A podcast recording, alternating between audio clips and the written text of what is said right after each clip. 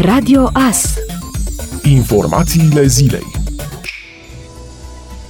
Începând cu data de 16 august, au început lucrările de demolare, respectiv reconstruire a podului metalic peste râul Târnava Mică din satul Gănești. Circulația rutieră în zonă este restricționată, fiind deviată în aval de podul existent, pe podul provizoriu amenajat în acest scop. Este interzisă circulația în zonă a autovehiculelor cu o greutate mai mare de 7,5 tone. Circulația se va desfășura în sistem semaforizat între orele 20 și 7, iar ziua în scopul fluidizării circulației în sistem dirijat prin operator uman. Participanții la trafic sunt rugați să dea dovadă de seriozitate, răbdare și înțelegere pentru toată perioada estimată de circa două luni de zile, pentru a nu fi perturbate atât lucrările de amenajare a podului, cât și pentru evitarea blocării circulației în zonă. În vederea asigurării accesului în zonă a utilajelor agricole ale cetățenilor comunei cu masa mai mare de 7,5 tone,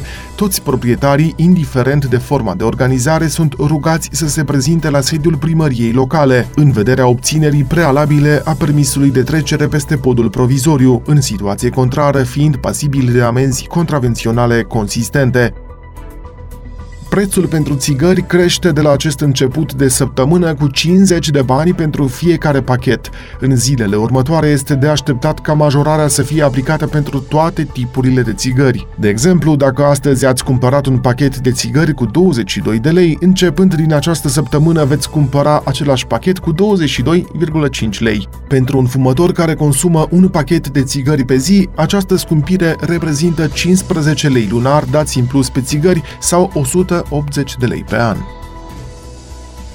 Ipoteza principală emisă în cazul exploziei de la combinatul Azomureș din data de 7 iulie ia în calcul o eroare de design tehnic, fapt ce va impune probabil înlocuirea materialelor utilizate pentru conductele de transportare a gazului de sinteză, se arată în raportul preliminar dat publicității de companie. Aceasta a arătat că a fost solicitat un punct de vedere din partea proiectantului instalației, o companie internațională specializată și că, în paralel, o companie din România realizează o analiză metalografică detaliată. Combinatul a precizat că angajații din departamentele de integritate a echipamentelor, mentenanță și inginerie, împreună cu specialiștii secției Amoniac 3, lucrează la refacerea echipamentelor afectate și la obținerea avizelor pentru repornirea instalației. În această perioadă continuăm să producem îngrășăminte pentru agricultură, produsele noastre fiind disponibile prin intermediul rețelei naționale de distribuție și pe piața regională,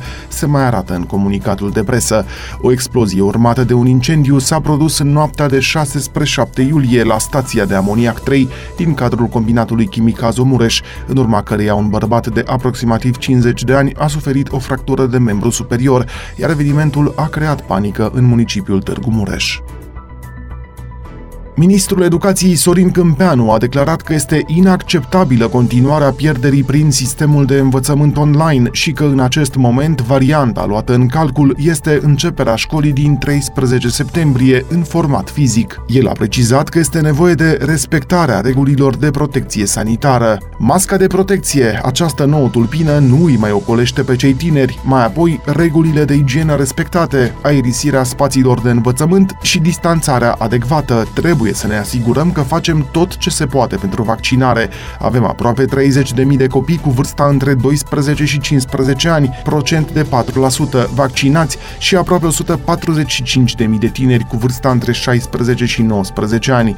Avem profesori vaccinați în proporție de peste 60%, mai mult decât dublu față de media națională, a subliniat ministrul.